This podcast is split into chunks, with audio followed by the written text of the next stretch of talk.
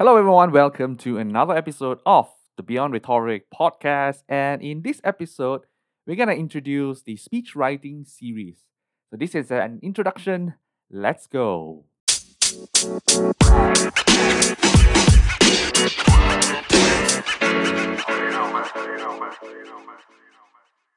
Hello, everyone. Welcome to another episode of the Beyond Rhetoric podcast, where we dive deep into everything and anything on the art of communication skills to help you build a fulfilling career.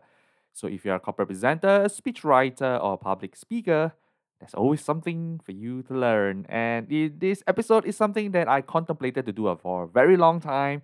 And you know, I've do a lot of workshop on speech writing and I just wanted to kind of document all this into this particular podcast so that I can also expand this knowledge and wisdom to my listeners. Basically, it's you. So thank you very much for checking in. Uh, just a little bit plug in, and you know, in my previous episode, I think it's episode 20, I spoke about why zero is more, why one is more than zero. And you know, ever since I do that exercise, right, what is your one? I started to write down on my OneNote on episode ideas, and all of a sudden, I have so much new ideas coming in, and it's almost like I have a lineup of content up to episode 26. So, this is one of the content that was initiated from that what is your one exercise. So, if you are facing a little bit difficulties and you're kind of stuck on your ideas, I highly, highly encourage you to check out episode 20 and hopefully you are able to add some lubricant into your your brain and your mind and may the ideas flow for you for you to continue to take action especially now that we are at the final month of 2021 so let's start and let me just kind of begin with one of the common questions that i get asked all the time. And that common question is this. A lot of times you know people ask me hey you know i'm giving a presentation next week. Where do i start? Or how do i start and most of the time, you know, many of us just, including myself in the past, you know, I always uh, bring out a blank piece of paper or even create a new Microsoft Word and start writing. So we start from the top, start with the opening, and we write to the body, to the conclusion, basically from top right all the way to the bottom. And you know, it's, it's kind of like a builder, right? We take the bricks we take the cement and we start building. And as we build, we think, we ideate, and we build as we go along. And whenever there's something that catches our attention, we change our flow or we go back to the top and make some changes at the top. And then we continue building and building. And we have this vested uh, time and effort into the building process. Now, of course, on the onset, it looks okay, it looks acceptable, right? You're writing a speech. Now, here is a perspective that I invite you to start thinking about. Right? It is it is okay only if your ideas flow. Meaning you are so well versed with the subject matter, you're almost an expert, right? You know the direction, you you have a lot of supporting examples, and it's almost automatic in the building process, right? And if there's any new changes, you're able to improvise on the go, but yet still have a line of sight of what you have said in the beginning. So basically, you are a subject matter expert. But unfortunately, it is not always the case. Right? When we are asked to give a presentation, there's always some element of adapting. Right? Maybe there's a new audience group or a new ideas from the news that came into the picture or how your ideas and your knowledge has evolved or maybe just a new story that you want to embed to add more relevancy to a particular group or a change of timing would be a very good classic example. And even if there isn't any adaptation needed right would you love to enjoy some level of fresh ideas and new thoughts that can be embedded?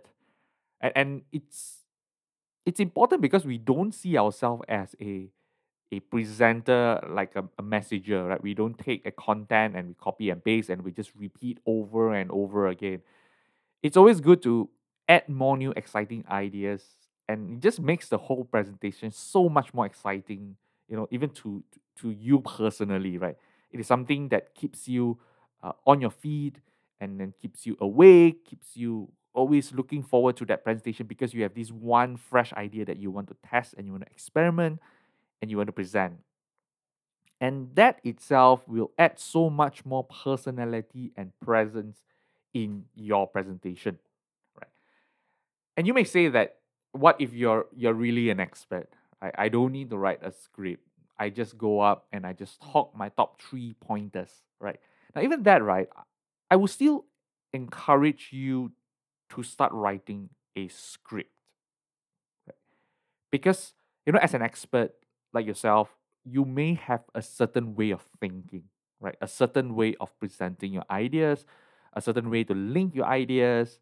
And, you know, I see this as a equilibrium, right? If, if you don't know this term, equilibrium is actually kind of like a sweet spot, right? It's it's you and it's how you present all the time. And it takes some level of effort to expand that. And if you start writing your ideas on a piece of paper or Microsoft Word, it is a tough process, right?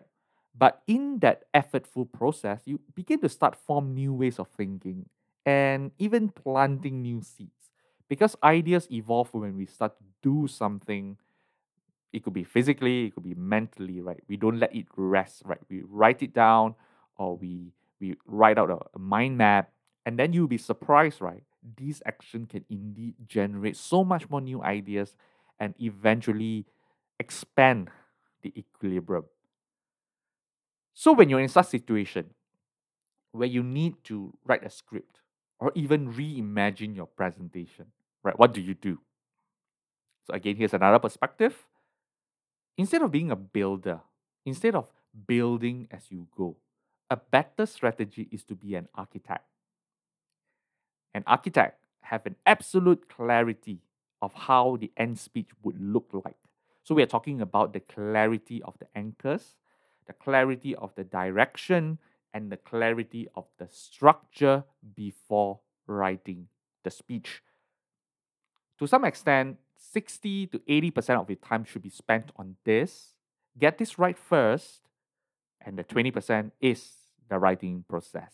Right? So instead of building from the top, you build from the middle and you build from within. Right? It means building components within your speech. And then from each of these components, you start to plot new ideas, new content, and messages and then you build the transition. So with this, you are able to unlock so much more benefit, right? Your speech will become much more holistic. There's more interconnection between the different different parts, and you as a presenter will have a better memory retention, right? Because human think in components, right? We remember things in blocks, right? You can remember your speech better, and lastly, you will be ha- having a more enjoyable speech writing process.